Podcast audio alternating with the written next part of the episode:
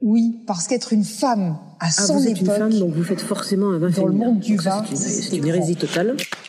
Coup de canon. Coup de canon. Coup de canon. Canon. Coup de canon. Coup de canon. Coup de canon. Canon. Coup de canon.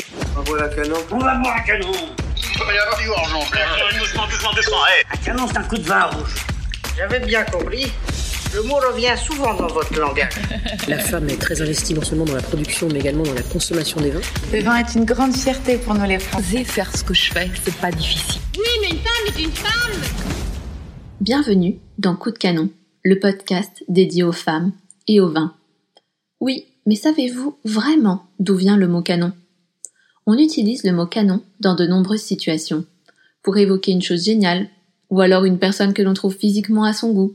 Mais dans le cas de l'expression boire un canon, le mot canon se réfère à une unité de mesure utilisée pour le vin et les autres alcools. Cette pratique remonte au XVIe siècle.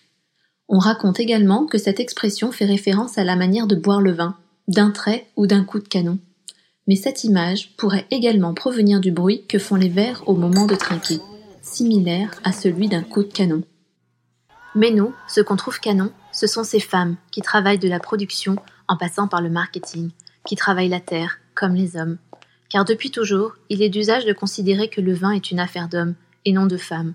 Or, les femmes ont toujours eu un rôle important dans l'histoire du vin, et ce depuis l'Antiquité. Toute la chaîne du monde du vin se féminise, et nous voulions rencontrer ces femmes passionnées.